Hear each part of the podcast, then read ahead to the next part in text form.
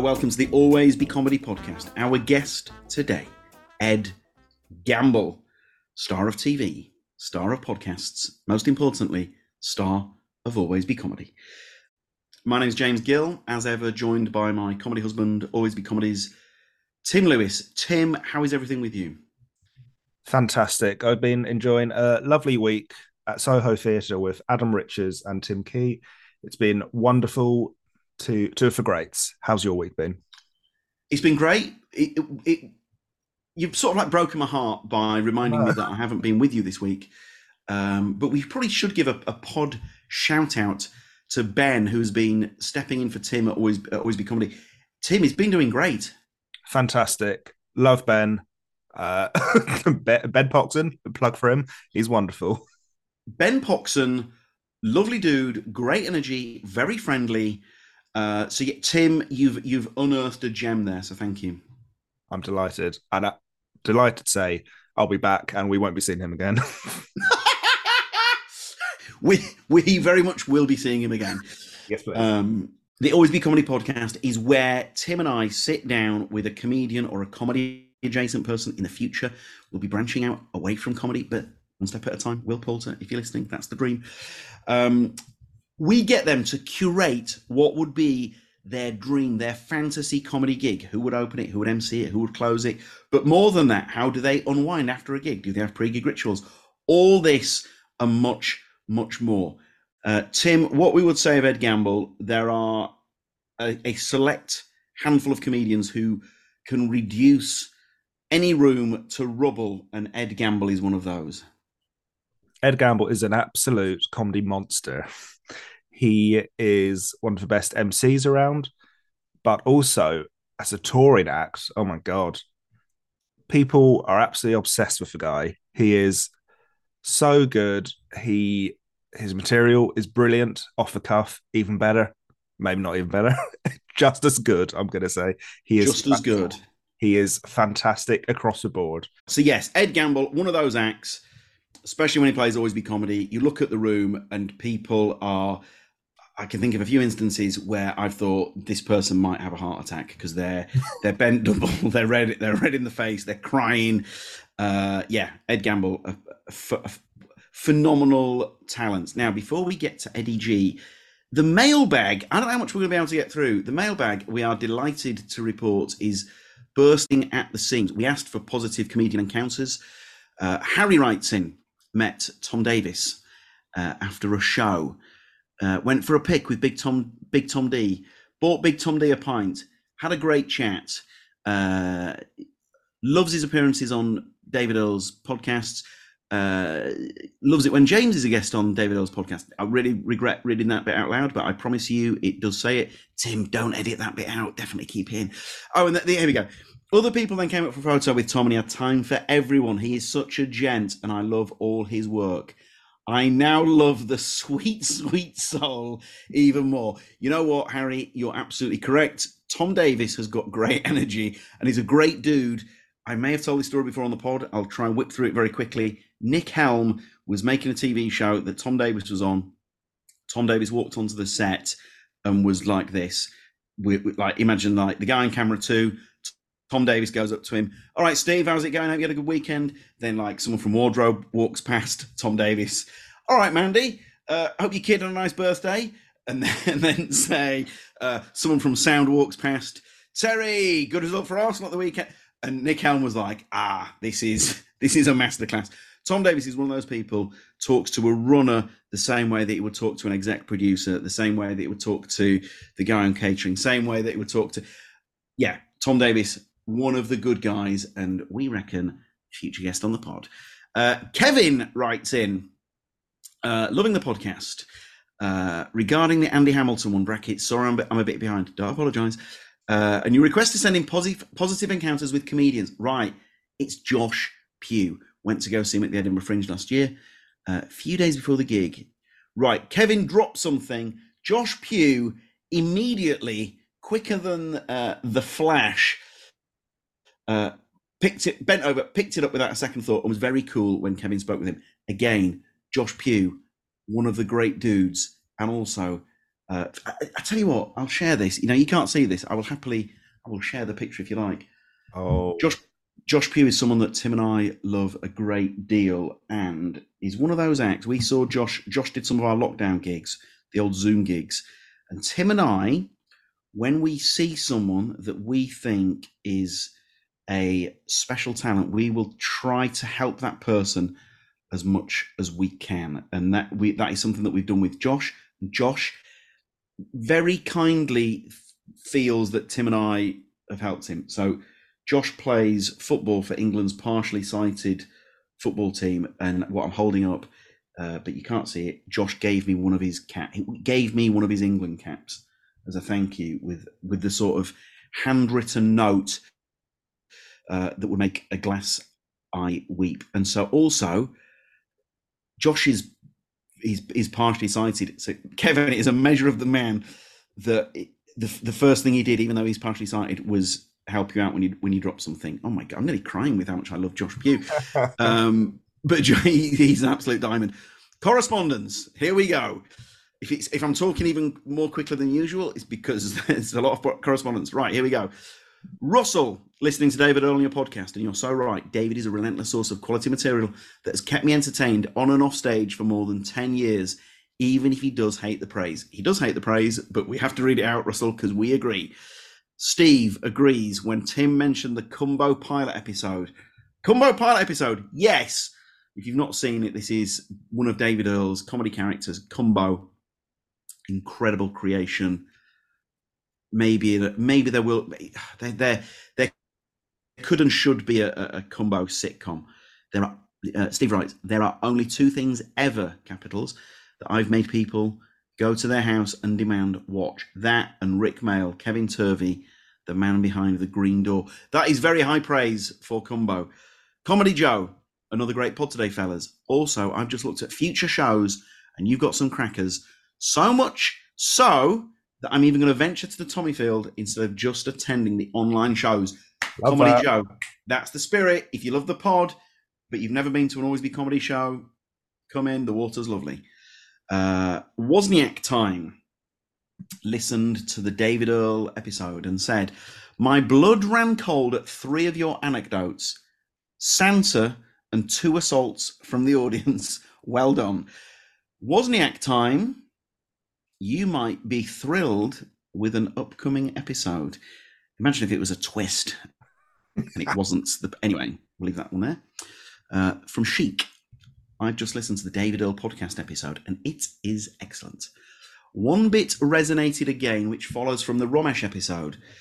In the Romesh episode, you said that nobody could be more pleased about his success than you. This made me realize that I'm in the same place. I know what you are like for receiving compliments, but I genuinely feel the same way about you and Always Be Comedy. I've been attending for nearly 10 years now, and in that time, you've grown from one, maybe two nights a week to successful shows four to five nights a week. Not only that, but you and Tim were light years ahead of everybody else with the online shows in lockdown, which has led to the success of the additional shows. And the podcast is doing phenomenally well. There is not an ABC fan that is more pleased for you than me. Thanks for the great nights at shows and in the car, and I'll proudly continue supporting you, Chic. Now, that's very kind. Thanks very, very much. Kind. Very kind. We'll be honest. Tim had to edit a couple of bits out because I got a bit verklempt, as they say. Uh, and uh, yeah, thank you. And also, I've got this running joke uh, at, at, TV warm ups and at gigs about trying to get a lift home. And it, it, you'd be surprised how much it works.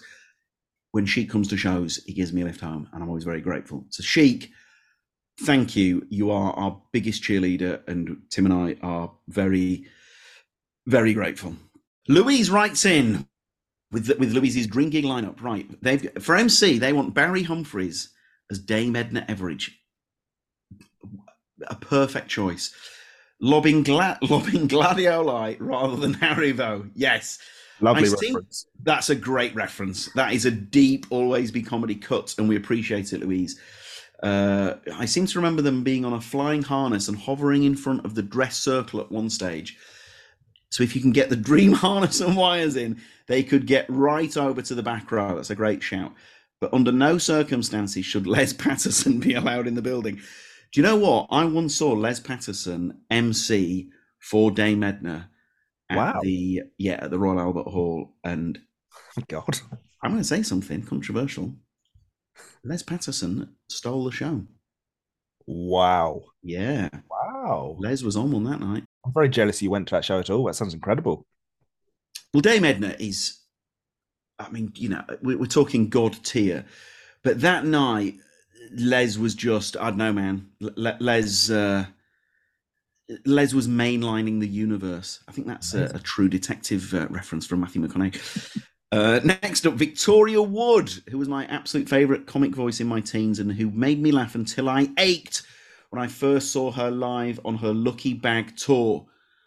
Uh, I'm sure you can make a, a, space for a grand piano in the dream version of the Tommyfield. Louise, you are absolutely correct. And in the uh, oh, and in the Emily Hamilton episode, you spoke about seeing Ken Dodd in Scarborough, and I also lived through the Doddy experience uh, on our seaside summer holiday when I was ten we didn't have a bus to catch. It's a reference to the Hamilton episode. Uh, so we stayed to the very last minute. I think we heard the chimes at midnight. Oh my gosh! Incredible. So Doddy might have done five hours that night. oh my god! Because Doddy would have, would often have to start early to accommodate the late finish, uh, and even if he went on at eight, he's, he's done four hours. Uh, in this dream gig, we have no anxiety about last buses and trains or work the next day.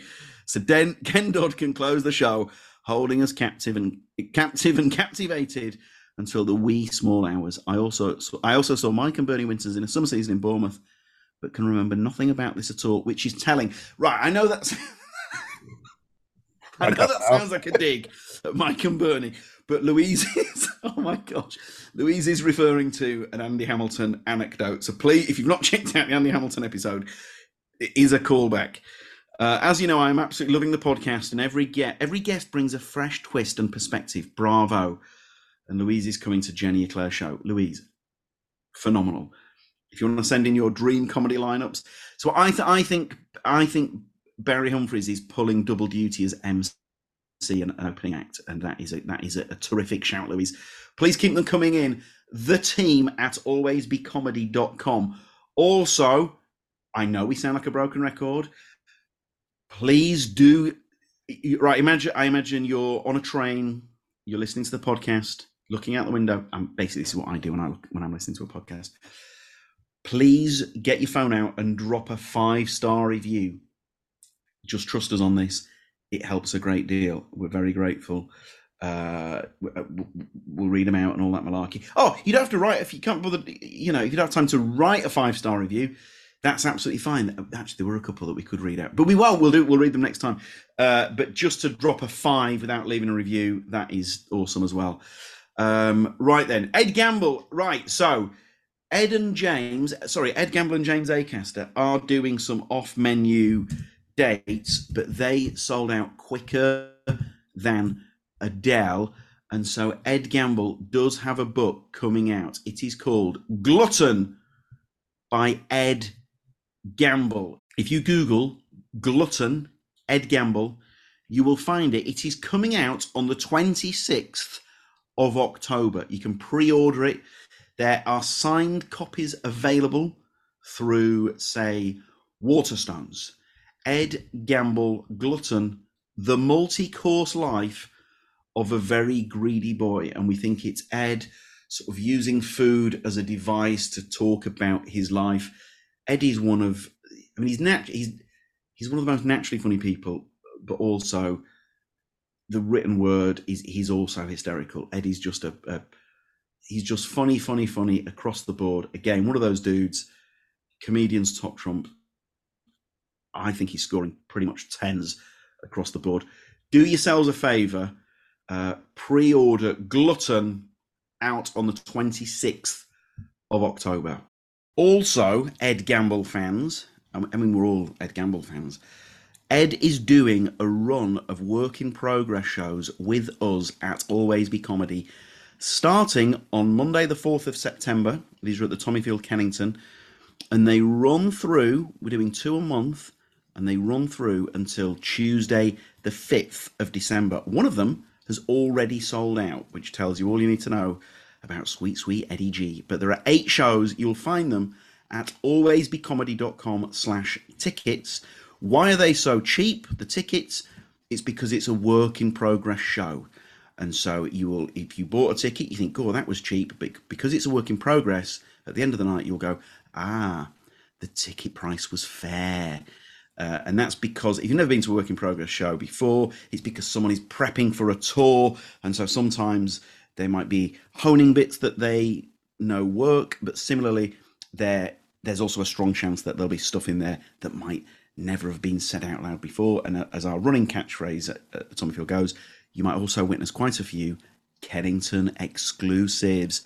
Uh, but it is a great chance to see uh, one of our finest comedians uh, working ideas through, and there are a few people better at that than than Ed Gamble.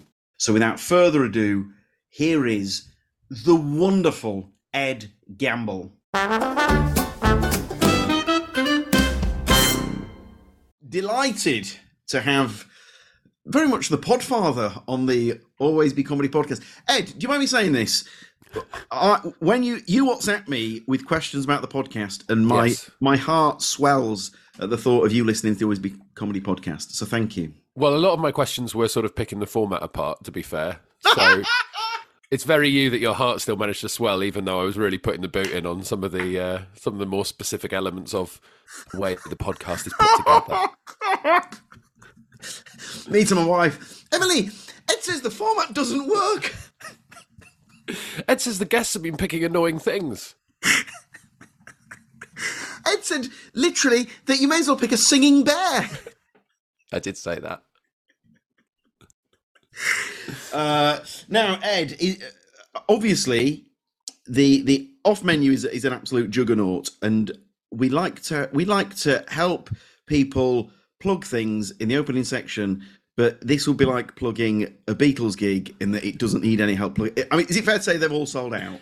Oh yeah, the the off menu tours sold out. Yeah, that's that's all gone. Um, but should we? We should plug my book maybe because that I don't think that can sell out. Can books sell out? No, not no, I don't think thanks to they Sweet just, Sweet Kindle. They just print more of them, right? Um, so yeah, I've got a book coming out, James, in October, and you can pre-order it now. It's called Glutton: The Multi-Course Life of a Very Greedy Boy, and it's about my life in food. Please talk us through the book. What's what's the what's the? Well, I'm not going to talk you through the book. That'll. I don't mean that'll take ages. It. I don't mean. Sp- Page. do my audio book. Page seven. uh, what you know? What, what's the format? What can what can Eddie G fans expect? What can off menu fans expect? A lot of uh, a lot of hot takes. Uh, a lot of my uh, well, look, it's it's one of those sneaky comedian memoirs where a comedian writes uh, a memoir. Um, but also being quite self-aware that probably my life isn't uh, interesting enough to warrant a memoir, so I've made it about a different topic uh, that I enjoy talking about. So it's my whole life I've been sort of connected uh, to food in various ways. So obviously I do a lot of stuff with off menu and Great British Menu now, uh, but I was always a very greedy child, uh, and there's stuff about having type one diabetes in there and losing a lot of weight. And you know, as soon as I sat down to write it, I looked at the word count and I thought, how how am I ever going to write all of that? And then it it just flowed out of me, James. Good lad. Did you now? Did you treat it like like some comedians will treat it like a job? You, you know, uh, deling a ling. That's them opening the shop door. 9 o'clock, six o'clock. Deling a ling, leaving the shop. Were you, were you the same, or was it just writing as and when? No, I had I had to treat it. I had to dilling a ling because um, it got uh, things were quite busy anyway. So I had to basically set aside a massive chunk of time to sit down and write well, it is my job, so I, I, had to treat it like a job, which is the first time I've ever really done that with with comedy and writing. Because normally I just rock up to your gig, scribble a few things while I'm stood in a corridor, uh, and then and then plop it out in front of people. But I actually had to sit down. You know, I'd say 10 a.m. 10 a.m. to six every day for for a while, and uh, that was a very satisfying way of doing it. That's great, uh, Ed. I've only ever seen you roof gigs. But what, was there a moment when you realised, oh, hello, I, I, this can actually be a job? Yeah, and it was. I did go, oh, hello, out loud. Um, no, I, I, I don't know because I, uh, obviously I think the majority of us start doing comedy because we love comedy, um, and I was doing it at uni and enjoyed meeting people through comedy. Uh, and I mean, I guess as soon as you start getting paid, you think, oh, there might there might be something to this, but you never expect I certainly you never expect things like off menu to take off. You never expect people to actually pay to come and see you live. So it always feels like a very organic process. It's not. I don't think there's a moment where you're like, yes, this is my job now. I certainly never had that. Uh, can I tell you my moment? Mm. It's quite an earnest thing to say this. Uh, I got an email from the BBC, and it was because Nick Helm. It's the first time I'd ever done warm up. Nick Helm had asked me to warm up heavy entertainment, and my wife says that that was the moment where she.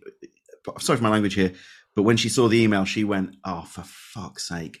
Because she thought it was a hobby that was Yeah. going to pass, and then then she was like, "Oh, he might." He might end up doing this for a living. You, you, do you know what I mean? That, so I did have that specific. Yeah, I know what you mean. Your wife's very supportive. That's that's the vibe I'm getting. Emily, if you're listening, please come back. Um, but no, so there wasn't there wasn't that, there, wasn't that specific moment like that then. I think maybe um, I got asked to support Greg Davies on tour, which was probably 2010, 2011. And that that was definitely a moment where I was like, okay, well, look, these are regular gigs. I'm out on tour. That's where I got sort of properly bitten by the bug in terms of I'd like to be able to do this one day, tour tour around the country and perform to like decent sized crowds because that was an amazing experience. And supporting people on tour is brilliant because it's incredibly low pressure and they pay for everything. Oh my god! Honestly, I, I as you know, I look up to you so much. When how, how do you write gear? Do you do it where again is it deling a ling, or are you walking in the park and then all of a sudden you go, hang on a minute, It's definitely not deling a ling when it comes to stand up. Uh, it's normally, oh God, I've got a gig in half an hour. Um, let's have a look at my notebook. I would have invariably scribbled some sort of nonsense down in there. And then when I get like a solid idea for a story I'm going to tell, I'll just try and add a new line every time. So that's why, like, I come to your gig a lot, and a lot of the time it's the same as the last time I was there, but there'll be one new line. And if that new line is good, then I've done my job for the night. Because you just keep doing that, and then eventually you end up with a show somehow. Ed, uh, Ed Gamble did did always be comedy the other night. Obviously, absolutely mullered it, and there was a gag, applause break, and Ed went, "I just wrote that downstairs." But that's Yeah. that's a great thing, though, isn't it? Yeah, and that is true, by the way. That's not. That feels like some sort of old hacky music hall thing to do. You go, I just, I just came up with that. But no, I, I had genuinely just come up with it. If imagine if you see me in 25 years and I'm still saying that after after that joke. Oh, one of my pet hates, and I bet it's one of yours too, is when an act does that like fake laugh thing and Yeah. you know making out. Where am I getting this stuff from? I, I don't know, mate, but I know you did it last night. You, you cracked up at the exact same moment. Yeah, that for me is if if we're laying into uh, specific things that we don't like in stand up comedy, um, that for me is on a par with uh, doing a mime of something and then going, oh, I don't know what that is. Oh, That that's that's the worst.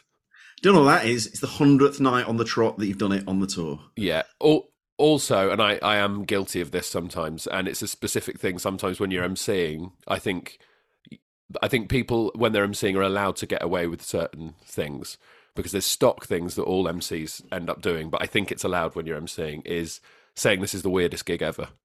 Now, this is the weirdest gig ever, and it's basically telling them that they're interesting to make You're- them more interesting. You're fanning the flames of the of the Yeah. audience's ego. I've seen people do it when it's just the most normal gig of all time. Go, Yeah. This is the weirdest gig. God, you guys are a great audience. And Yeah. they go, are we? Well, we'll, we'll start laughing more then. What's your name, John? What do you do? I'm an accountant. You guys are you are off the bloody chain. You The weirdest Oh. gig ever. Uh, now the because I follow you on the socials, Ed. It sounds weirder than I would like. The photo shoot for the book. Please talk us through that because we're not talking CGI. There, there is a lot of real. Uh, the PR in your head right now is going, "Oh, James, this is excellent book pluggery," but the uh, sounded like book pluggery, but it's. I promise I said book pluggery. Um, please talk us through the the shoot, how many showers were needed, and so on, because that it was full on, wasn't it? Yeah, so we um, we sort of put my head through a table up from under the table. It wasn't like a wrestling thing, like up through a table, like with loads of loads of like donuts and snacks around me because it's a food book. Um, and and they were filming it like this is it's all content. So the publishers are filming it and releasing like a cover reveal video of us doing this ridiculous shoot. Uh, and some people posted below going, um, you could have done that in Photoshop. It's like, yeah, that would have been a great fucking video, wouldn't it? Just a video of a man at a computer adding clip art of donuts near my head. Just trying to have a laugh. Oh Um, my god! So we did that. That was the cover, and I think as we were doing that, it was like, right, well, that's going to be the cover. But they were like, but we've got a couple of ideas. Let's just get this now.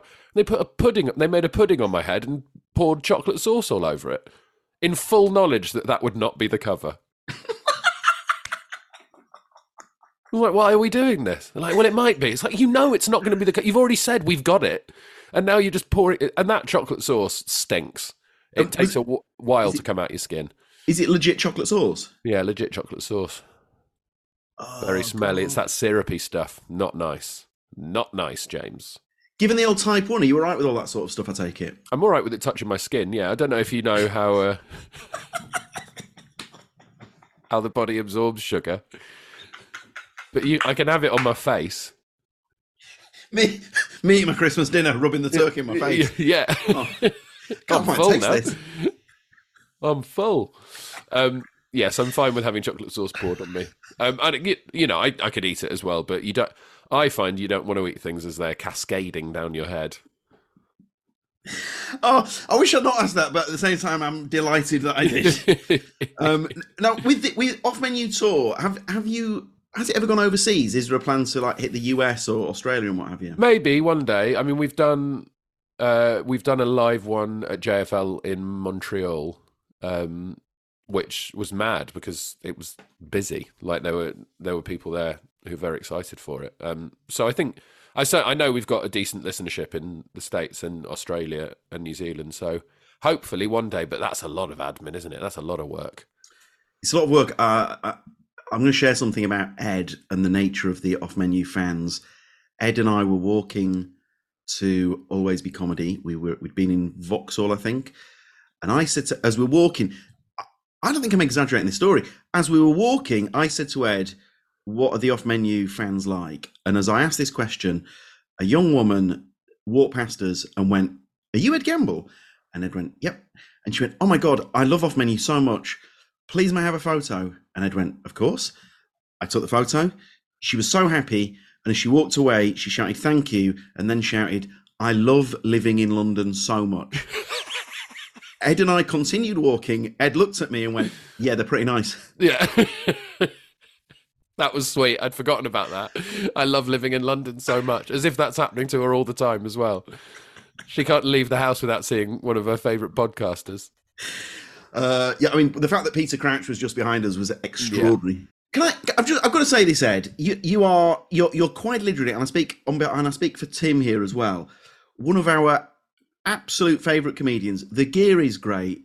The crowd work is great. You have funny bones. Were you, were you a funny child?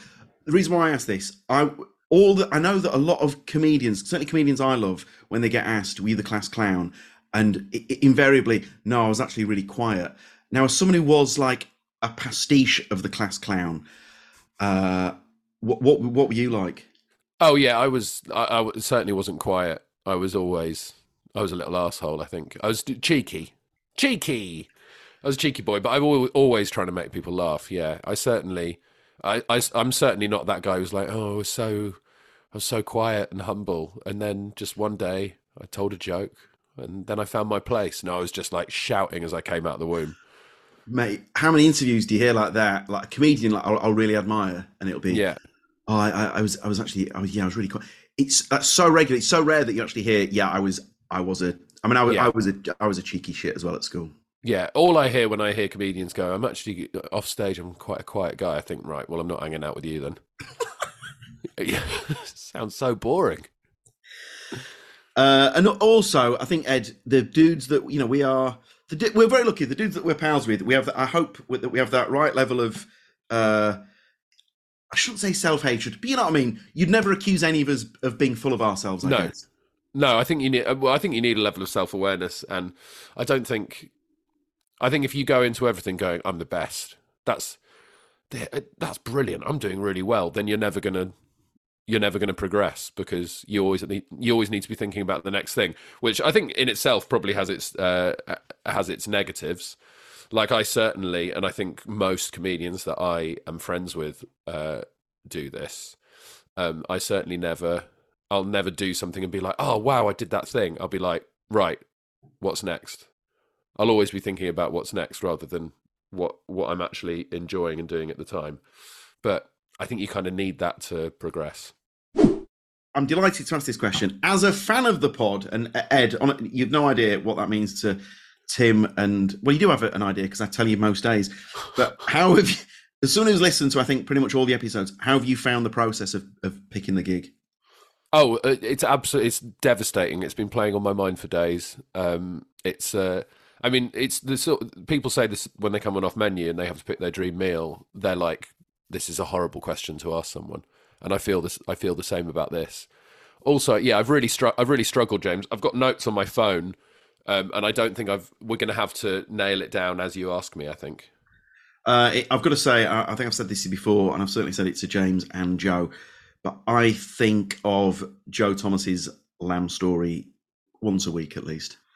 Oh yeah, I mean that's it's one of the greatest stories of all time, and I, I'd I'd happily come and watch him do a full preview at Always Be Comedy, just telling the story about burying the lamb to, for an hour. It was one of those. I, I know where I was. I was in Cator Park in Beckenham on one of my lockdown walks, and laughing uncontrollably. I mean, it's uh, yeah, it's joy. I mean, I, I, know everyone listening will have already checked out off menu, but if you if you if you haven't done the Joe Thomas episode, uh, what what what a what a sweet guy. That's a classic. It's a classic. He's amazing.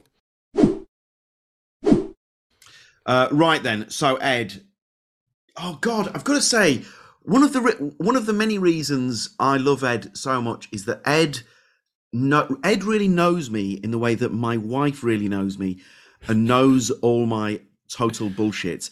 And so I was going to say, what are your pre-gig rituals? And I've got to, I've got to reveal this. One of my favourite things, probably in the world, is how much Ed Gamble laughs at me in a very nice way, but laughs at me because he watches my pre-gig rituals before I go on stage. And one yes. of them is like having my back to the crowd, the fact that I'm clearly taking it all incredibly seriously and all of that. I love it. But do you have any? So what I do, I'll go. Uh, and now, please welcome to the stage. But the, the my back has to be to the crowd. I'm like getting myself in the zone, even though we've done the gig twelve billion times. You know. Um, also, if the, you've not been to Always Be Comedy in Kennington and you're listening to this, please understand that there is absolutely no way James is hiding from the audience. It is a very small room. We're stood behind the bar. Everyone can see him. So the fact he turns his back is uh, just the fact that you think if you can't see them, they can't see you, and your back is a curtain. We can all see you, mate. Oh God! It is in my mind. It's as if I'm behind a curtain at Madison Square Garden. Sure, but you've got you've got to feel like that, right? That's how you get the energy. That's how you that's how you go out there with uh, with all of the enthusiasm that you have. But the back turning thing is very funny. And then also, my favorite pre gig ritual of yours, if I may, uh, is ordering a full uh, plate of dinner and then leaving it on the side for the entire gig. So we, we had a gig last night, and uh, Ed Ed wasn't there, but I, I ordered the fish and chips of course, and always fish and chips. Honest to God, that entire plate of fish and chips went untouched until after the gig had finished, and then I just like crammed a whole fish in my mouth, a bit like Dan Aykroyd in that Trading Places scene. uh, do, do, you yourself have? I thought of you last night actually as I was cramming the fish into my mouth. Do you yourself have any pre-gig rituals? I have less and less and less as time goes on. So I think I used to think I had to get myself pumped up, or uh, I'd have to get in the zone um, I've discovered fairly in fairly recent years that my zone is absolutely having no zone. That's when I'm good when I'm just walking on. So I want, you know, the, the aim of what the sort of thing I do is I want it to be, you know, vaguely conversational. I want it to be myself on stage. So I don't want to change that um, by doing something just before the gig. Like I'm, I try and be as relaxed as possible. I have to not care about the gig. I'm the complete opposite to you, James. Yeah. I have to really not care about the gig or how it goes, and that's the only way I can relax. So oh, so good. Now, like if if I'm on tour, I'll just be chatting with Chloe Petts, is my support act, just like being a complete idiot with her. Uh, we'll have a Nando's a couple of hours before the gig, uh, and then normally watch MasterChef. My tour manager is always very surprised certainly when he first started tour managing me, he'd be like coming into the dressing room to be like, "You got five minutes. We've got clearance. You're, so clearance means you're on stage now, basically." And I'd be lying on my back with my laptop on my balanced on my stomach, watching MasterChef, and then I go, "All right," and then just shut the laptop and sort of bumble on stage. So I need I need that. And any any other rituals, I get no, I can't I can't do it. It just makes it seem too much of a thing. That's a good. That's that. That's a really good way to be. But also, I, I imagine that has taken years to get to that level. Yeah, think, Jedi. Yeah, it's it's taken a while for me to realize that, but I find that with a lot of things in stand up where you realize it's actually a lot simpler than than you gave it credit for originally. Like it's this huge thing in your head when you start, but then you're like, oh no, I just need to be relaxed. People need to know that I'm not nervous about it, or that I'm worried, or that I'm doing bits that I'm that I'm doing bits that I've I've planned and I've got to get all these lines in the right order. Like as soon as people smell that, I think the audience the audiences are very intuitive. I think they they switch off a bit. In Alan Carr's first book, look who it is. He says about the, the audience have a greater inbuilt bullshit detector than a lot of comedians realize. Yeah, totally. They get, they get that whiff of if something's inauthentic Yeah. or what have you, and that or or if a story definitely didn't happen. Yeah, that's Um, why I I tried to stop saying genuinely and things like that when you're telling stories because that to me, when you see a comedian go and genuinely, you're like, well, definitely not. Yeah, if you have to use the word, say. if you have to use the word genuinely, imagine if you were speaking to someone and they went, and this is genuinely what happened. You're like, yeah, I believe you. I believed you up until that point. Whatever you do, please don't check with anyone else. Yeah. Uh, right, who who MCs the gig, Ed? Oh, this this is genuinely the hard. I think the hardest role to fill, um, because emceeing is hard. Ed said genuinely, which suggests it was a piece of piss. Genuinely, it was. It wasn't a piece of piss because I still haven't decided. I wasn't going to pick you because someone's already picked you. And what you've got to know about me is I don't want. I won't order the same thing as someone in a restaurant, and I absolutely refuse to have the same choices on a podcast. I want these to all be Oh wow, outstanding! So someone's already picked you, but obviously, James, I think you're wonderful. I always look forward to coming to do your gigs. You're a fantastic MC. I emailed desperately this morning uh, as well to find out who Nish picked because I feared we would have some similar similar choices. And he did. He picked Daniel Kitson, didn't he? Daniel Kitson and you. What joint MCing? That would be a fucking nightmare. I think he saw. I think ultimately, I think he may have fallen just on the side of Kitson if he had to pick someone. Yeah, but we fair enough. talked very warmly about Eddie G as well. Yeah. Well, that is a good choice. I mean, Kitson is an absolutely amazing MC. I did I did jot him down, and he sort of represents a generation of MC. The sort of I think the heyday of uh, of late and live at the Gilded Balloon uh, during the Fringe, where people were going for the MC. So technically, probably not great MCing because if you th- see an MC- MC's job as to facilitate the acts and to get everyone warmed up and to keep the evening running smoothly, it's probably. I mean, I, I God knows how long those guys were doing before they brought acts on, but I think it was always exciting watching that as a punter, like these sort of. They're almost like conductors of chaos. They're they're they're taking the chaos, they're riding it, they're creating more chaos, and Kitson was absolutely amazing at that. Um, same with my uh, my old double act partner Ian Boldsworth or Ray Peacock, as as he was known then. Uh, truly one of if you were on a gig and and he was emceeing, you know something was going to go off, and it was either amazing or it turned into a complete fight. um, so it was always very exciting watching him MC. But I feel he's not really doing it anymore. This is I'm setting myself rules for this, James. I know it's a fantasy gig. But that that era you're talking about there, the- the- Ian Daniel, maybe slightly before that. I think Peter Kay was, was similar when he was an MC, and then Johnny Vegas I think was probably similar. Vegas. I mean, maybe Vegas. Like I, Because people were like you say, that's where that's where punters would go to see the MC. yeah, yeah, and the the in fact, the acts, from what I've read and heard, it was like the acts were getting in the way of the crowd wanting to see that particular MC. yeah. I think I think Adam Hills had a similar thing as well. I think he was, you know, an amazing an amazing MC, and Russell Russell Howard, uh, who who was one of those regular late and live uh, MCs, and You don't get to see it anymore, really. Russell Russell emceeing, um, but you can see it. You can see that within him when you do as like a small club gig with him, and he's working out material. He's so excited to be there and to be in that small room.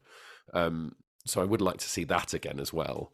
Uh, but actually, I want to pick someone who's still doing some emceeing, and I'm I'm going to pick John Robins because I, I, think he's an absolutely outstanding MC, a brilliant Incredible. comic.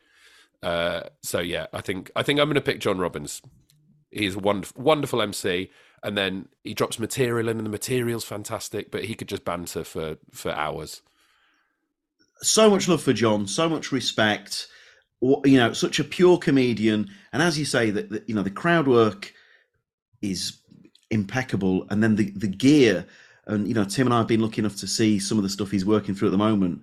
Uh, just what a, what a, a terrific all round comedian. Yes, yeah, he is marvelous. So yes, I would like John Robins to MC, please. I'd be excited to go to that gig. I also want to pick people that I'd like to hang out with in a dressing room. Is that fair, mate?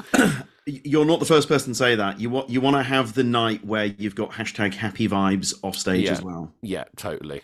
And uh, I like hanging out with Robins because he is an excellent conversationalist, unless he doesn't really want to. In which case, he's very comfortable with uh, a silence, and so am I. I quite like I, I like being in a calm, silent room with John Robins sometimes.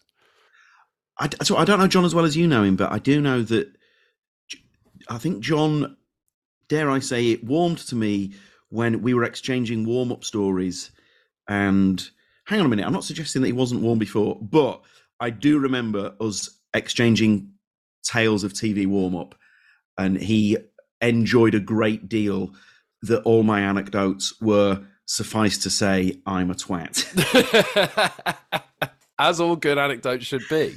Mate, what what is the de- sorry? I'm, I'm doing a Seinfeld here, but what is the deal with someone who tells you an anecdote and it's suffice to say I'm a legend? Yeah, and then I won the story. There was a there what? was a bit of that going on in stand up for a while where people's people's stories would be, and then I turned around and said directly to directly in his eyes, I genuinely said, "I'm the winner of this story. Thank you very much. Good night." Like, no, absolutely not in not in Britain, my friend. Mate, come back on stage and tell that story properly. Uh, how, how how did you meet Robins? How long have you been pals?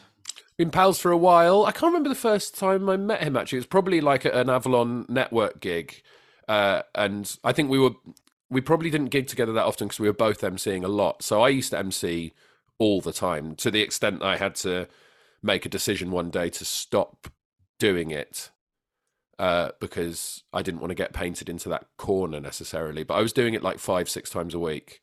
Um, and loved doing it, and I think I was quite good at it. But the thing is, if there's another, if someone else is emceeing all the time, you, are unlikely to see them at gigs a lot of the time. Um, but yeah, me and Robins chat a lot now. But um, I do enjoy it when he MCs, which he does now and again. Can I just say you made the right choice? Now, I, on a personal level, I I did the right thing and painted myself into the MCing corner. That was the right decision. But you also run a, an empire of gigs. Well, what happened with me was that the I was getting paid, this. I'm going back a long time. I was getting paid MC work, and more so than I was getting paid to do sets. And it sort of the it was like it was. I was going to say the universe. It's very much the comedy industry telling me you're a better MC than you are doing sets, and I'm very, you know, at the time and looking back, total agreement, very comfortable with that. bit bit defensive, but um, but you, but for you, Ed, that was that was it wasn't even a sliding doors moment. That was just 100% the right call, wasn't it? Yeah, I think so. But also, I was definitely I was better at emceeing than I was was at doing sets because I was barely doing any sets because I was emceeing and I always I re, I really refuse to do material when I'm emceeing. Like I I I think there are people who are brilliant at making that shift from emceeing into material while they're emceeing that that gear shift. But for me, it's like it feels totally unnatural. And again, I think the audience can pick up on that to be like chatting to someone and creating something in the room and I love I used to love setting something up in the room in the first section and coming back to it in the last section. I loved I loved all of that, but to then go and here's some material I've been working on always felt hugely unnatural. So I wasn't getting to practice doing actual stand up uh, for a long time. So I had to make that call of going like, unless it's a very special gig, i.e., good money, I am not I'm not doing any more emceeing. Did, didn't you once have a marriage proposal while emceeing?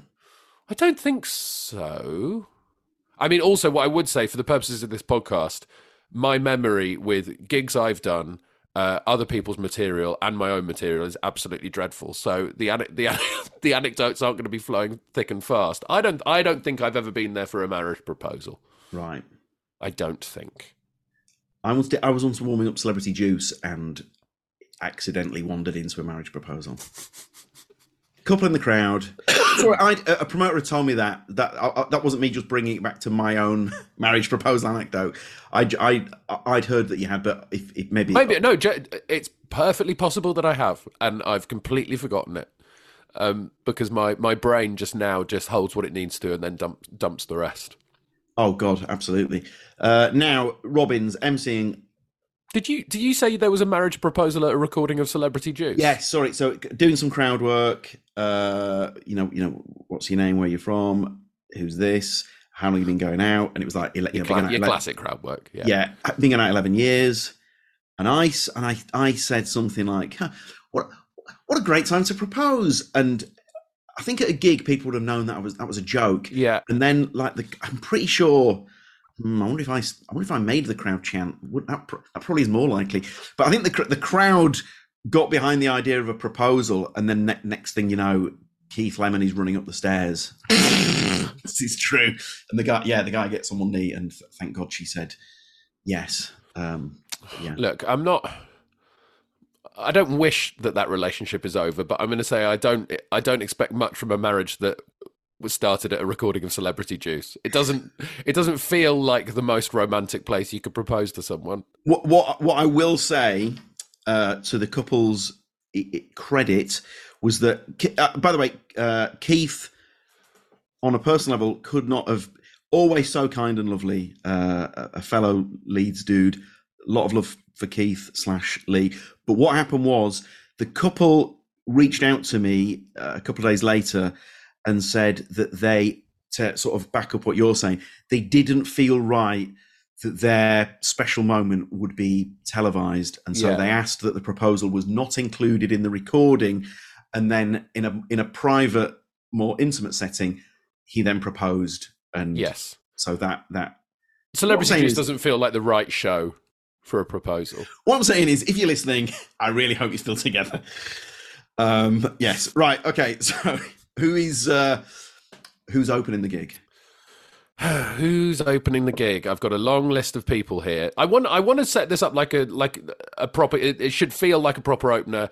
Then I'm going to ask for two acts in the middle, James, and you're gonna you're gonna let me do it. Damn right, yeah. Um, also, I, I, I did complain to you over message that too many people were picking Americans or dead people. I feel like we need to limit our fantasies, James. We can't just have these massive Americans who don't ever gig here on this dream gig because this is at, this is in Kennington, right? Isn't it? The dream gig. Well, well, just to explain, when AD, when ADG WhatsApp's feedback, this is the nub of the feedback. Basically, yeah. Ed Ed feels that comedians should be picking comedians that they see a lot, gig a lot, have probably a proper feel for, rather than someone whose DVD they may, they may have seen. I guess he's, he's I'm putting words in your mouth, but, but I think that probably says more about me that you've said um, book your dream gig, and I've gone yes, I will book my dream gig, but dreams must be severely limited.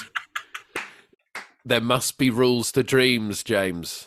Uh, I want to have Richard Pryor. You walking in with a clipboard? No, no, no, no. no sorry, absolutely not. Richard Pryor, no way is doing this gig. He's the double whammy of dead and American.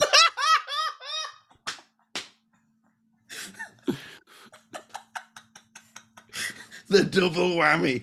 Right. Okay. So also, also, what I would say is, I think a lot of a lot of my choices are. Oh, I also didn't want to pick like.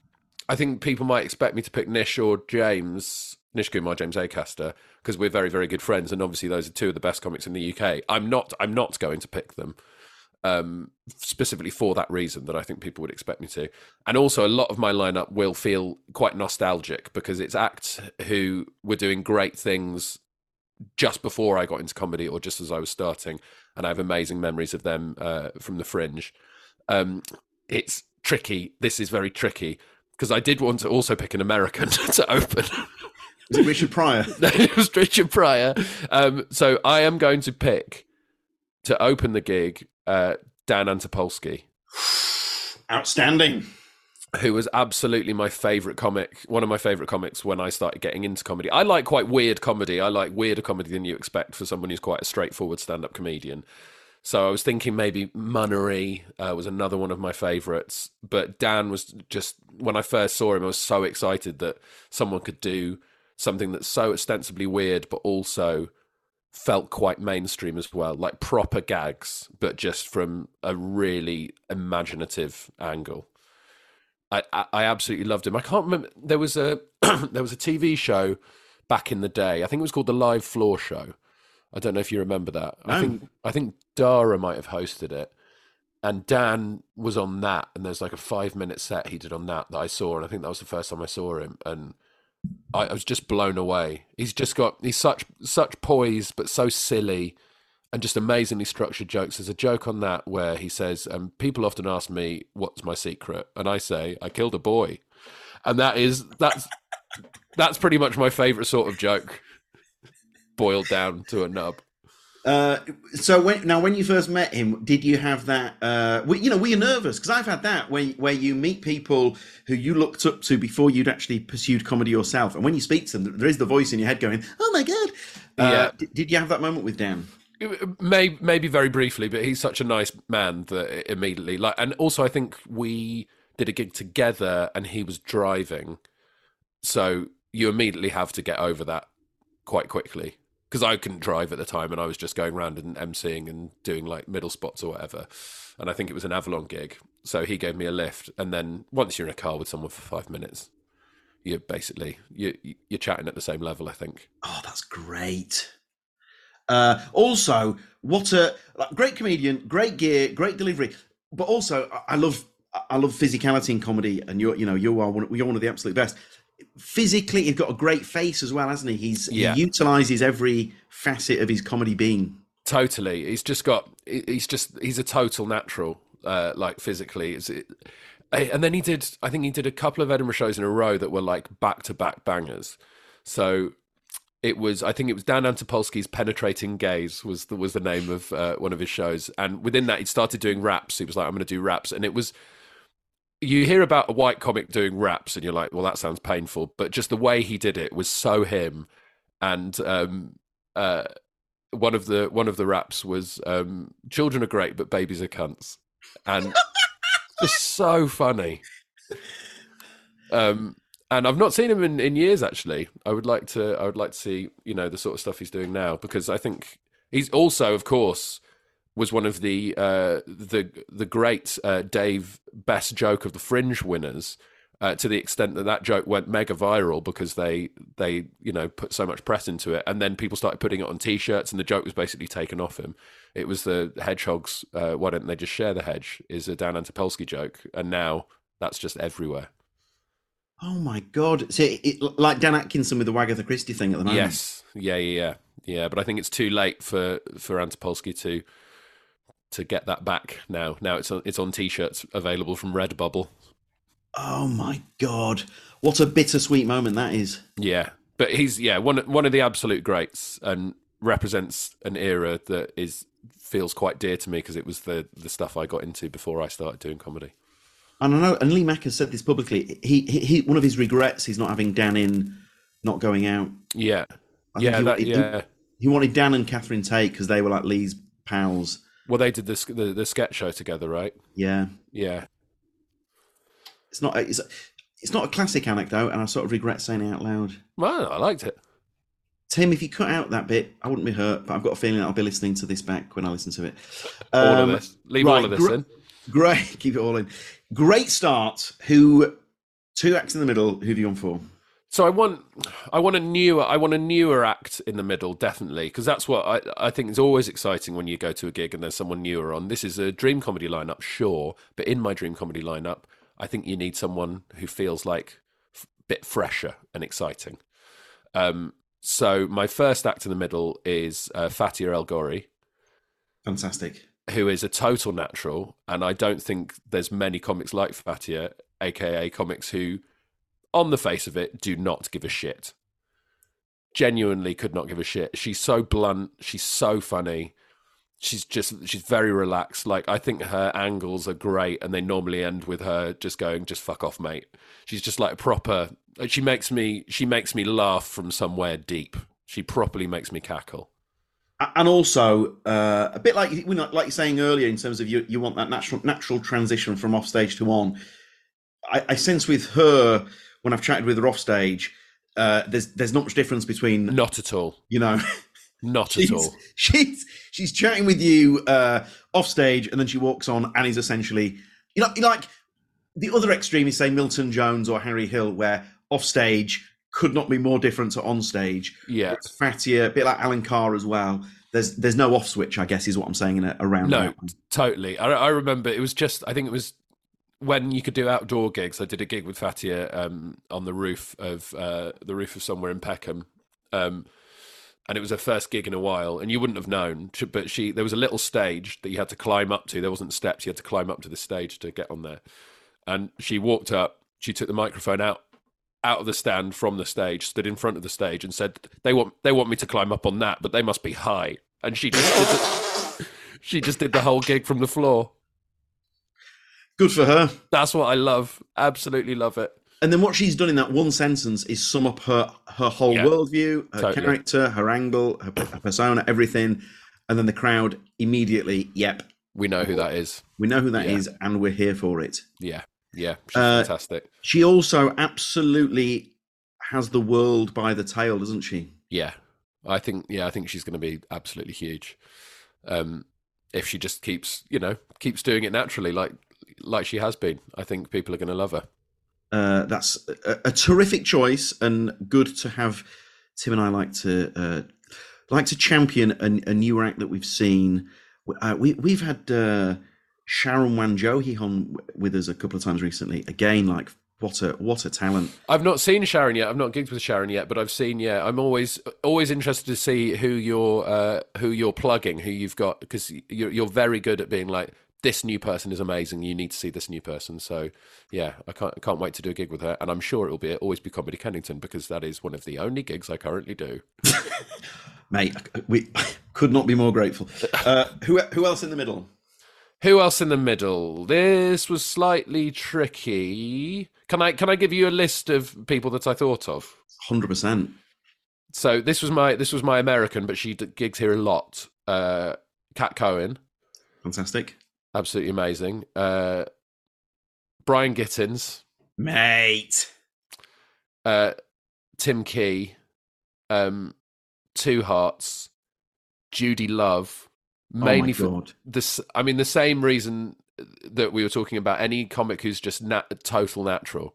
And Judi's just one of those people who just makes me laugh off stage and then walks on stage and she can do it there as well. Ju- Judi Love, like Ronnie Barker, and compliments don't get don't get higher than that. But Judi Love can reduce a room, or in, indeed, if you just chat with with us two off stage, reduce a room to rubble with an eye roll. with a yeah, with a look. She can do that. I mean, if anyone saw her on Taskmaster a couple of series ago, just outstanding. Like I think they they would film Judi's reactions for longer than any any other contestant. They just leave, you leave the camera on Judi, and she's just looking around. She's looking down the camera, and she can just. I think she could do a five minute set. She could t- say one line at the top and then just facially react to that line and the, the audience's reaction. She's almost like it's almost clown esque the the way she reacts to uh, the room and what she does with her face. I think she's absolutely hilarious. Maybe maybe, maybe we have Judi. I mean, look, I had, I had, I had John Kearns written down as well. Uh, Amazing, Yeah, I had great, Yeah, and also like everyone else on the list as well. But great hang off stage as well, Kearns. yeah, great hang off stage. I think we go with Judi because we, you know, that that was a nice chat we had there. Ju- Judi as well, and I say this is a huge compliment. I don't think, maybe maybe I hope this never maybe maybe she must never know this. Judi doesn't realize just how naturally funny she is, yes, and I think if she ever knows, you might be letting the genie out of the bottle. If that makes sense, let's not tell her. We'll- she must never. She must never find out. No, funny she is. everyone, go and see Judi live, and when she comes off, go. That was a seven out of ten. Just tell her. Oh my god, she, uh, so funny. I hope she doesn't mind telling the story. She might mind. Uh, Judi knows how much I, how much I love her. and how much always be comedy loves her. Uh, Also, my my my mum hadn't been so well, and Judi knows that my mum is the unofficial chairman of the Judi Love fan club. Like my mum has like this visceral adoration of of everything about uh, Judi and Well, Judi. th- that's the other thing as well, isn't it? I think that's a really good point. In that, I think you could put Judi on at any gig Hundred percent. because I think she appeals to every audience member. Every Like audience that- member, every age, every her career, background. That Yeah. she's like, she does Taskmaster, which is like the sort of cool comedy nerd thing, and then she can do Loose Women, and she's brilliant on both of them, and everyone loves her. So yeah, may- maybe she's a great choice. Maybe I should have had her open, but you know, there you go. She's in the middle. she she did she did a video for my mom basically uh, just you know wishing her well and whatnot and uh, without ed knows that i tear up if someone opens a bottle of lemonade but that that meant a great deal to the the gill family. Uh, just a great dude but she once she once lost her phone at always be comedy and uh maybe like my top 10 favorite abc memories ever. Yeah, we we had we did an announcement at the break. There's myself and Mike Wozniak literally crawling on our bellies under chairs looking for this phone. Tim asked the staff at the Tommyfield twice. He said the second time he asked, it felt accusatory, as in like as if they didn't believe him Yeah, first. time. yeah. Second time was, are you sure one of you hasn't got it? And so poor Judi, we've searched the place top to bottom.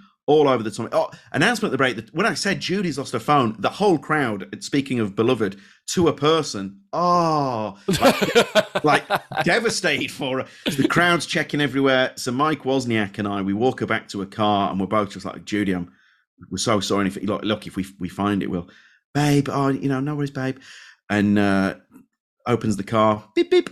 Do you know the, the the slot in between the driver and passenger seat that is being designed to keep a mobile phone in?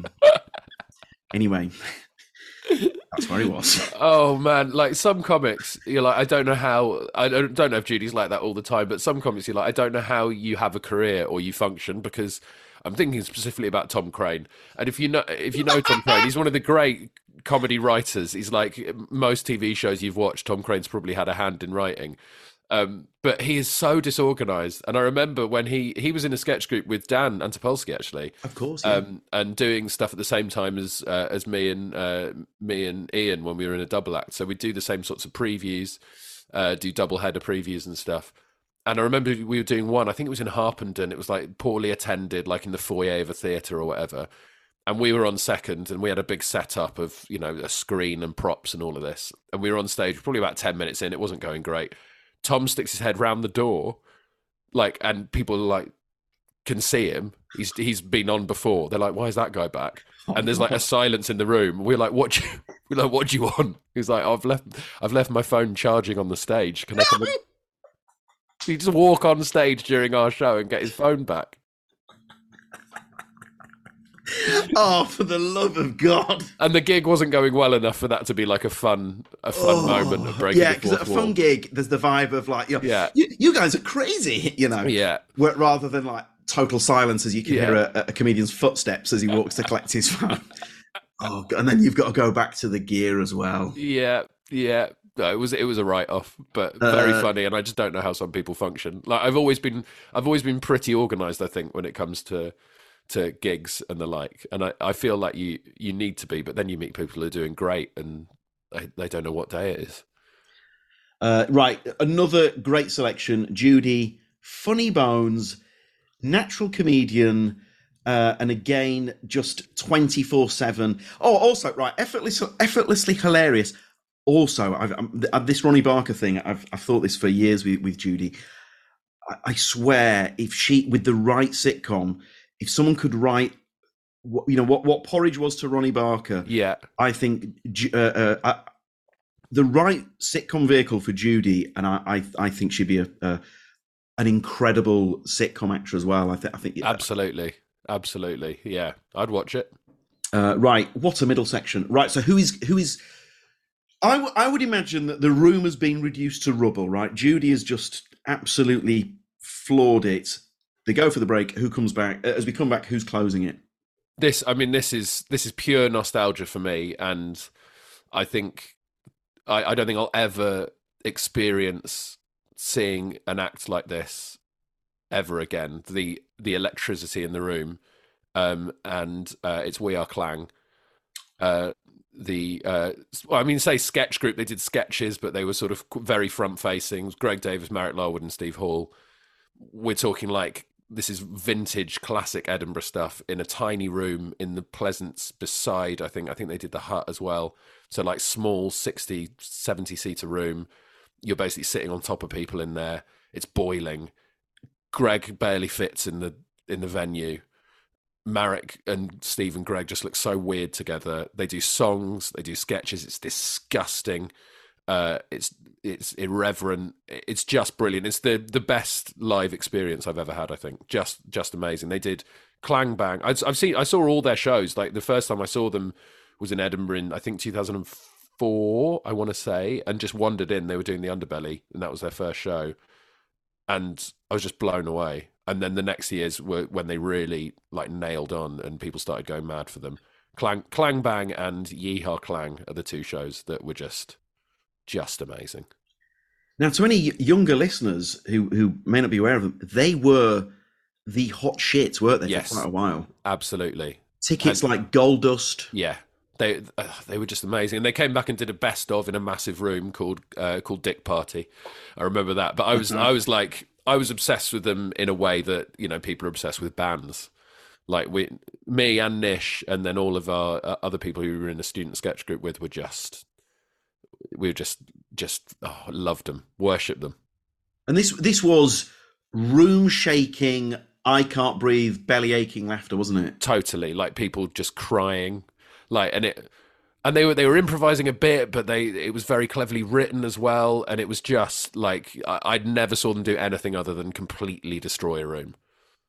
And then uh, now one of the great things about comedy uh, when double acts or sketch groups or sketches go awry because they've cracked each other up. Yeah. Now, Gr- Marek's ability to demolish Greg Davies is one of the loveliest things in in comedy, isn't it? Absolutely. Marek Law was one of the one of the funniest people ever. I think. I mean, he did a he did a solo show that was incredible and ended with him dressed as a swan covered in shit. And that's that that's what we're talking about. That's sort of like proper clang stuff as well. Just like gross, immature, sort of very I, would say maybe, you know, influenced by by Bottom and Rik and Ade quite a lot.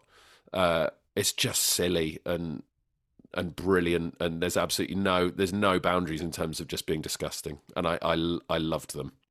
Uh, so I, I warm up on the Celebability, hosted by uh, Iain Stirling with Marek uh, as the adjudicator.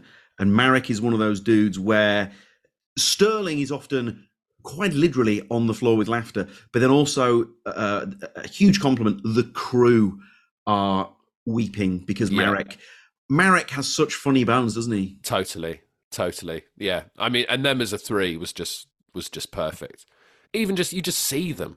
It's like Greg's six foot eight, Marek's a lot shorter than that. Steve's Steve would admit weird looking guy. He's he can stretch his skin. He's got that stretchy skin thing. They were great rubbery face, really rubbery face. Um, there was there was one thing where uh, they I think the sketch was about like sort of like the fly going through a transporter and like you end up fused with something and it was Greg and Marek on stage and they lifted the curtain up and it's just Steve's ass with he's lying on a table, so it's just his ass with some eyes stuck on. and that that character was called Gary, Gary My Butt. Um, but like more and more, I saw that show a few times, and he'd push his balls through the back of his oh legs God. more and more every day, just to try and crack crack Greg and Marek up. It's such a they were such a funny team, and you watch them as well. You're like, I want to be mates with them. I want to be part of this part of this gang. Um, so that was an easy choice. It was definitely We Are Clang because I'd like I'd like to see them again, and especially in a in a small room. That's a great choice. Steve and I also will always have a special bond because we did Jongleurs Nottingham together. So we'll we'll we, we, will It's one of those where we, we you should have had tattoos done. Yeah. Just to mark the. Uh, a friend of mine came to see that show, and he said to me that he'd always secretly wanted to give stand up a go. He watched that particular gig and vowed to never have that thought ever again. If Jongleurs Nottingham is serving one uh, serving one section of the community. It's people who think they'd like to give stand up a go. It's it's keeping the numbers down. Sweet Jesus of Nazareth. Um, is that? Do you think that would there ever be a, a, a glimmer of a chance of a, of a Clang comeback, or is it? Oh, I have I have no idea. I ju- and also I just guess. You know, life life changes. People do other stuff. Totally, yeah. And you wouldn't you like with most things, you'd never be able to recapture that that moment. It'd be not. It might be nice for nostalgia, but also they've all got their own things going on now. Everyone's got their own things going on. Absolutely. I'm trying to remember. There's a very high profile case of somebody saying. I'll tell you it was. It was Carl, Carl Pilkington often gets asked about bringing that old pod back together, and he he he likened it to it's when people want their favorite band to get back together and then they get back together and everyone's like oh wish they'd not done that. Yeah, and i think sometimes in life it's just best to have things crystallized in in time you know in that particular time. I suppose let's be very grateful that clang was a thing. Yeah, they had they had as i say they had the world by the tail so naturally funny so beloved and very few acts before or since have been able to reduce buildings to rubble in the in the way that they were able to absolutely. And it was so live as well. Like it had to, it had to be live. Like and there was a, that was an amazing era for sketch anyway because there was there was them and there was Anna and Katy, uh, Oh or God. as as they were known then, Penny Spub's party. Um, were again my like go to every year in Edinburgh. Were just amazing, and Pappy's as well. Obviously, oh my god yeah like just such exciting shows to go and see every year. I- I've got to say of the of the three Clang dudes as well, um, three lovely dudes individually as well, aren't they? Yeah, totally. Yeah, yeah. Lo- lovely, lovely guys, uh, and just the whole the the whole look of it as well. They used to wear these t-shirts that I think Marek had bought, or Marek or Steve had bought from a market, like these horrible sleeveless, uh, sleeveless right. t-shirts that they bought for like two quid from a market. It was just, it was perfect. Greg's barely fit him, you know. Oh, in my mind's eye, that that that uh, sleeveless top is uh, it's almost ripping on on Greg, isn't it? It's yeah, so yeah, yeah. Oh, I hulking- just I loved them, and they do, they do, diff- they do like running characters year to year. So that Greg had a character um, uh, called Darren Chilblain, who was like a like a street magician, uh, psychic sort of character, and Marek would always be the stooge or the stooge who who kept fucking up and and was clearly a stooge. Um, was so funny. Uh, at the risk of now, where we are different, you're you're not a schmaltzy guy. You know, uh, you have no truck for, for sentiment, and that's that's a good thing. Whereas I do, but Gre- it's fair to say that Greg has has has played a big part in your own career, hasn't he?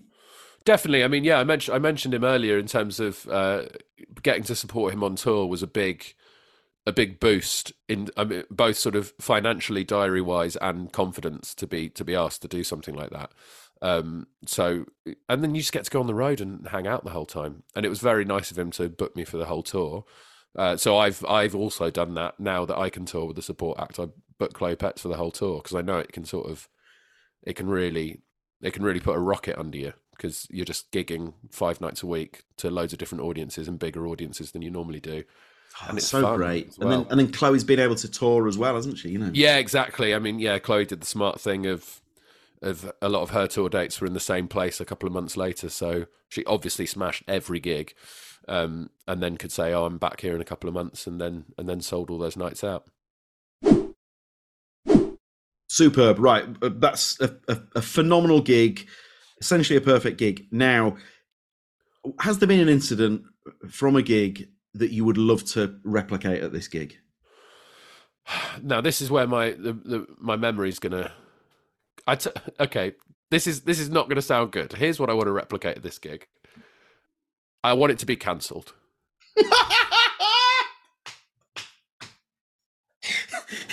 okay. I want to get there, and then something's gone wrong, and it's cancelled, and we all just have a drink instead. Do I take it that has happened? Oh, I love it. I love it when that happens. When you get it used to happen more when you'd go to previews and there'd be like five people there, and then you then all the comics get together and go right. How are we going to convince the promoter to pull this? We we need this to happen, or it's like a hot day. It's a hot day. Not many people have showed up. All you want to do is sit in the beer garden, and you just have to go right. We're going to convince this. Well, I I had one with Dan Atkinson once in Cambridge where where he was he was just turned into this like mastermind where he was like, right, here's what we need to say.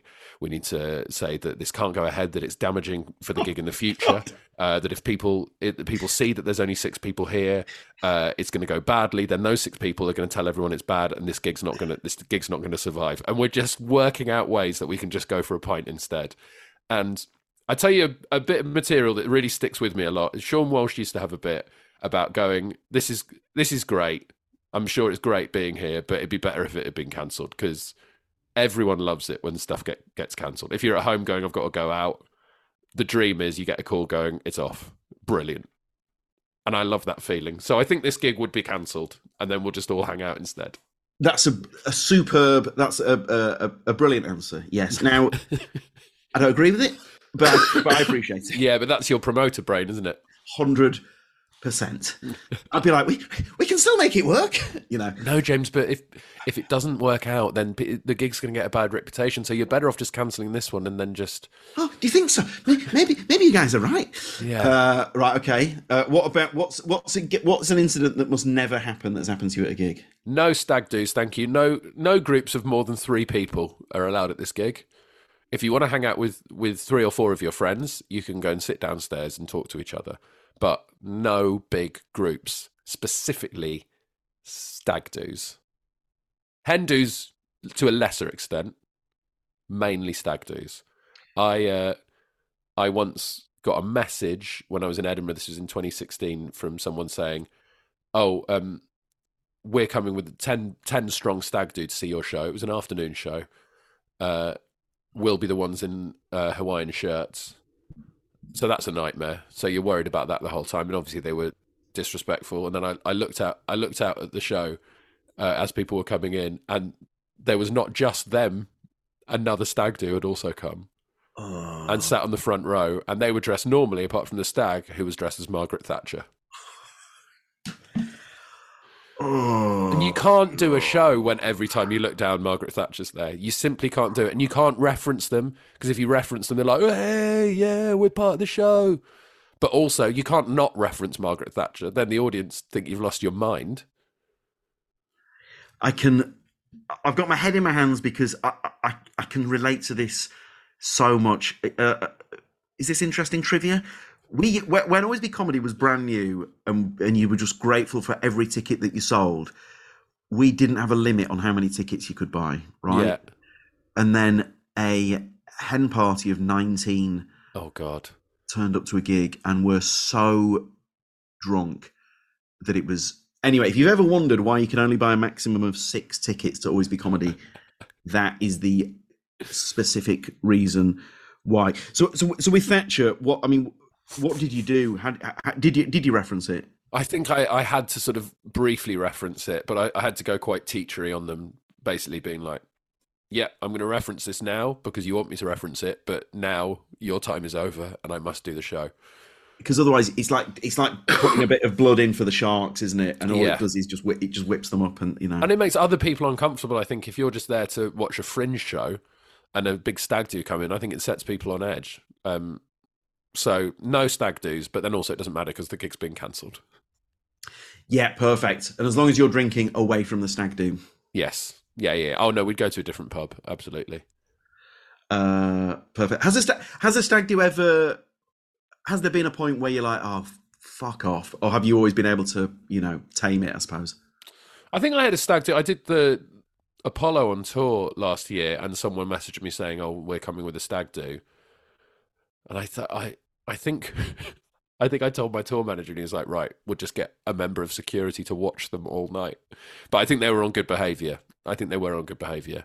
Um, but it's it worried me the whole show. I was like, oh, one of them's going to pipe up in a bit. It's going to destroy my special night. Oh, mate, I, I mean, yes, all right, it's not the Apollo, but Tim and I have definitely done that. Where say we've got an eye on someone and it's in your head and it's in Tim's head and you can't take your eyes off them, and then it turns out they've been a dream all night and had a great night. Yeah. Yeah, and that makes you feel terrible, doesn't it? Because you're like, oh, I've stereotyped a stag do. And then, and then, any worrier listening will relate to this. Then you beat yourself up for ruining your own night because you'd spent all night worrying yeah. about a thing that wasn't worth worrying about. Yeah.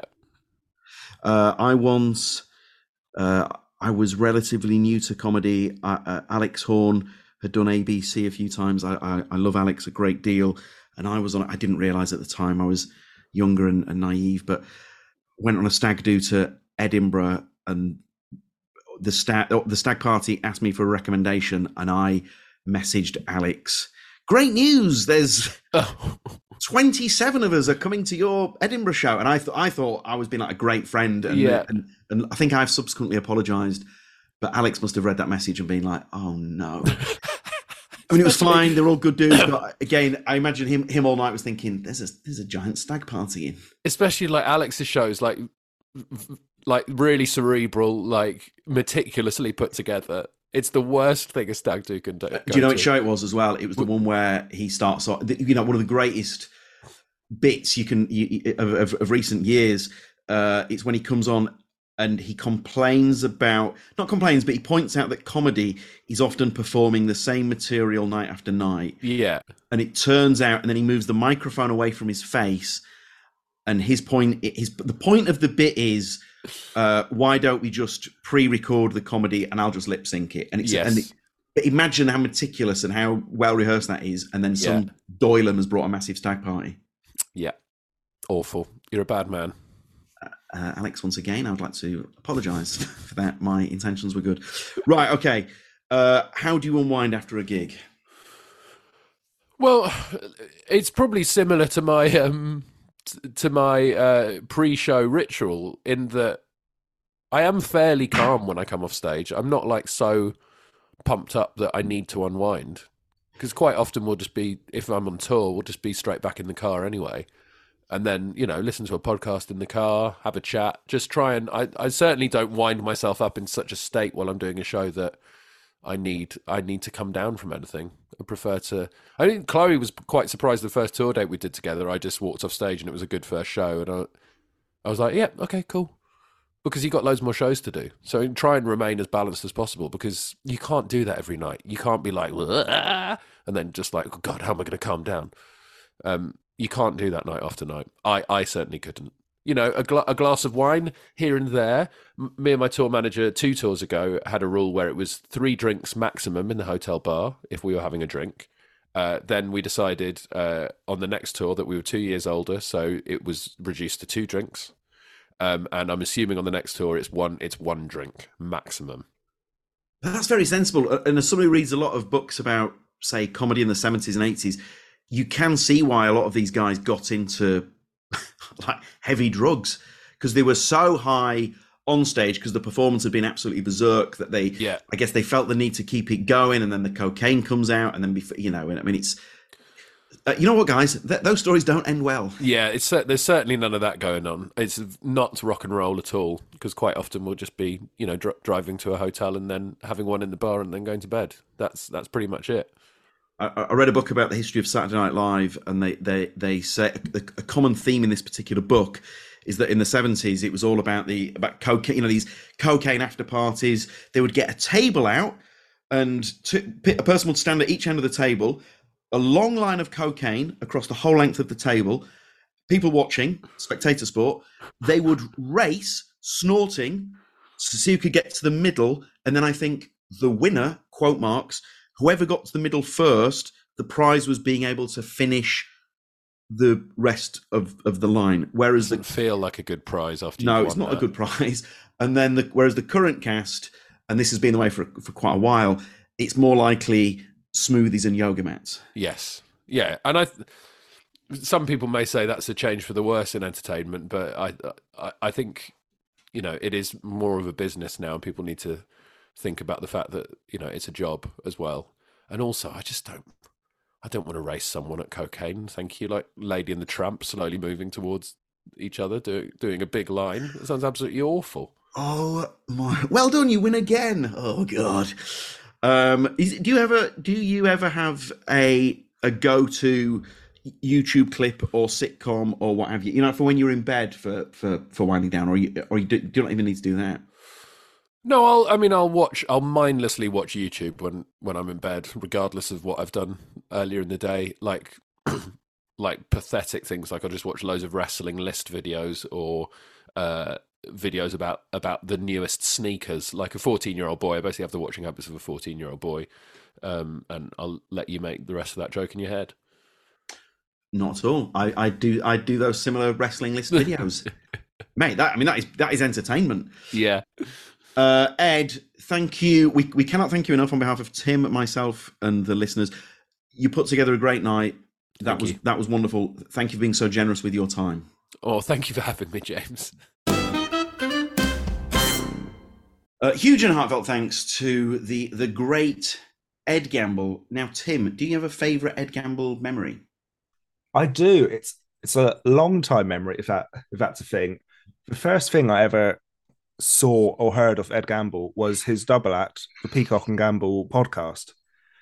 It's this is not overstating it.